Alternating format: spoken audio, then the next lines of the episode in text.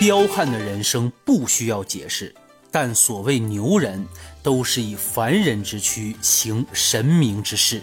大家好，欢迎收听牛人电台。大家好，我是半根傲骨，哎，都到齐了啊！咱们准时准点相约在牛人电台，再来聊一聊各位牛人的故事啊。每年的五月份，特别是到了五月份的中旬，总是会让人感到有一些心痛和难过。因为经历过五幺二大地震的人都知道啊，那场灾难到现在那个惨烈的场景仍然是历历在目。所以每年到了这个时候，我们这些创作者总会围绕着这个事情再来做一些节目，来祭奠一下过往的悲惨往事吧。那谷歌呢也不例外。但是谷歌这是牛人电台呀，那要是五幺二当中所有的牛人都拿出来说。那这一整年都说不完呀！那会儿那英雄太多了，你无论是施救者还是被救者，太多令人感动的人物了。这要是说起来，那没完没了了啊！但是呢，咱们五六月份还有一件大事，就是学生们马上要面临中高考，所以在教育行业这个月份也是特别重要的。那这就好说了，谷歌马上就想到了一位在五幺二当中被称为最牛校长的人。这个人的事迹到现在人们说起来呀，那还是真的感觉他是天神下凡呀，太令人振奋了。这位牛人就叫叶志平。叶志平是在一九七八年到了桑枣中学的。到了八几年的时候，学校要建一座教学楼，但是当时那个预算也不足，哎，把关也不是特别严嘛，所以这栋新的实验教学楼陆陆续续用了两年的时间才盖好。那这新楼盖好了，大家都应该欢喜啊！但是叶志平和其他的老师和同学们都拒绝搬进这栋楼，为什么呢？因为他们知道这栋楼现在外观看起来是竣工了，但是没有任何一个单位敢对这座楼进行验收和质量检测，因为明眼人一看这就是一座烂尾楼。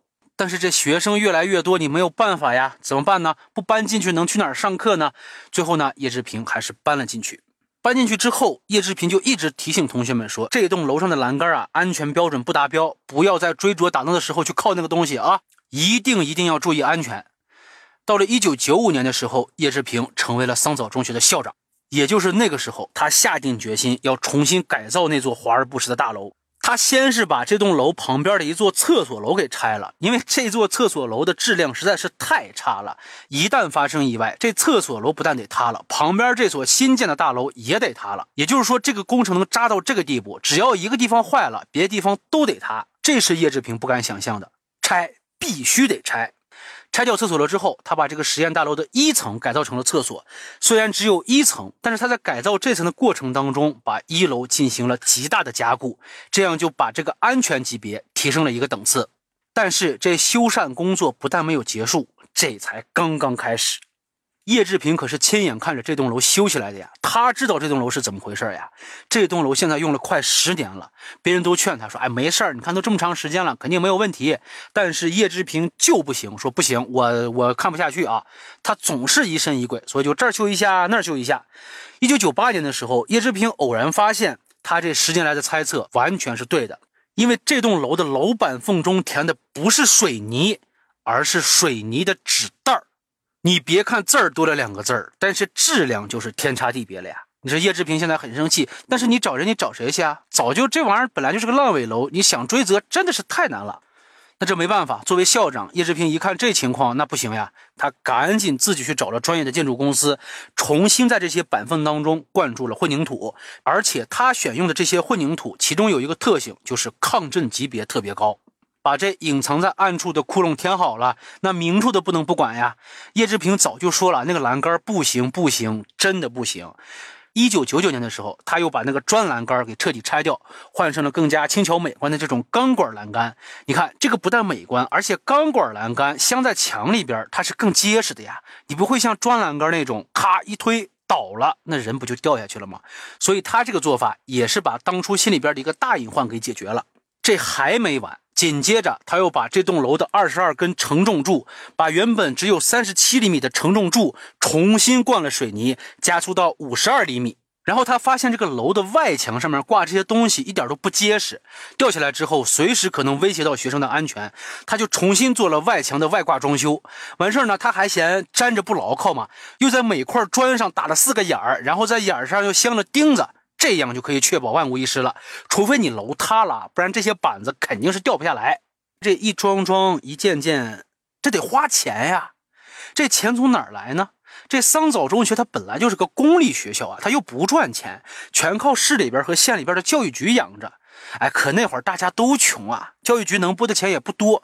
桑枣中学的教学经费它本来就紧张，那叶志平又把大量的这个钱放到了修缮大楼上边，所以人们对他就非议很大啊。很多家长就说说你这个老师不务正业啊，你是不是想借着这个修楼的名义把钱拿来自己私吞呢？你想吧，这栋楼当初盖的时候才花了十七万，现在不断的修缮，就光那三次承重柱的加固就花了四十多万。你说这楼就完全就变了模样了，钱花太多，那难免就引来非议了嘛。嘿，这还不是主要原因啊！这叶志平还干个什么事情？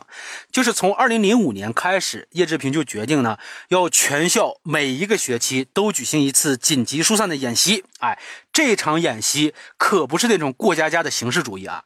叶志平是特别重视这个演习的质量，在第一次演习之前，他亲自制定了疏散的方案啊，包括每个距离怎么把握，你从哪个门出，从哪个楼下，速度是多快，都做了详细的把握。就这样，第一次演习开始了，哼，果不其然，一团糟。有些学生就根本就没把这个演习放在心上啊，就觉得哎玩一趟挺好。那叶志平哪能受得了这个呀？就让老师们对他严加管教。在大会上，他就再三嘱咐，让学生们不要把演习当成玩笑，一定要参加到演习当中来。他能在关键时候救命啊！一年两次，每次叶志平都会计时。这久而久之呢，这演习的计时居然成了班级之间的竞争。叶志平看着学生们用时越来越少，哎，不知道是好是坏。他生怕在演习时就发生踩踏，于是，在后来呢，他又安排老师们站在每个楼层的拐角处盯着啊，你给我注意安全，不要因为个演习把孩子们伤了。这时间转眼间就来到了二零零八年五月十二号，地震那天，叶志平校长不在学校，他在绵阳市里开会，学生们呢都在自己教室里上课。五月十二号下午两点二十八分。地震发生的时候，学生们虽然感到恐慌，但他们按照平时学校要求，用了最熟练的方式疏散了。那天，学生们是格外的安静。地面晃动的时候，老师让所有学生趴在桌子下边，然后呢，老师在第一时间把前后门都打开了，因为怕地震把门给扭变形了嘛。第一波震后，让学生们马上按照紧急疏散的演习方案往出跑，但这是地震呐。这不是演习啊！学生们都感到很害怕，老师生怕他们跑得太慢，又有这个余震要发生，但是又怕他们跑得太快发生踩踏事件。但是令所有老师感到惊奇的是，学生们井然有序。两千二百多名学生，上百名教职工，用了九十六秒的时间，从不同的教学楼全部撤出，没有一个伤亡。地震爆发之后，基站被毁了吗？信号断了吗？叶志平发了疯的从绵阳往回赶，他最担心的还是那栋没有验收过的教学楼，他怕自己还是差了功夫，没有把它做好，没有把它修好。可是等他到了学校之后，他的那群十一到十六岁的孩子们都挨着紧紧地坐在操场上，老师跟他报告无一人伤亡。叶志平哭了，五十五岁的男人暴哭如雷。这地震完了，马上就要迎来中考了。叶志平组织初三的教师办起了临时校外学生学习辅导站，把各种复习资料和训练题及时送到了学生的手中。震后一个月，桑枣中学初三学生就在全县率先复课了。那年中考，桑枣中学又是第一。现在谁还敢说叶志平是个不务正业的校长？到了二零一一年六月二十七号，叶志平校长因脑溢血在四川成都与世长辞。叶校长什么都防到了，但是就是没有防到自己的身体。想想那一分三十六秒，真的是他五十七年人生中最绚烂的时刻，足矣。好了，今儿就这么着吧。感谢收听牛人电台，我是主播半根傲骨，顺手转评点赞，我们下期不见不散。咻。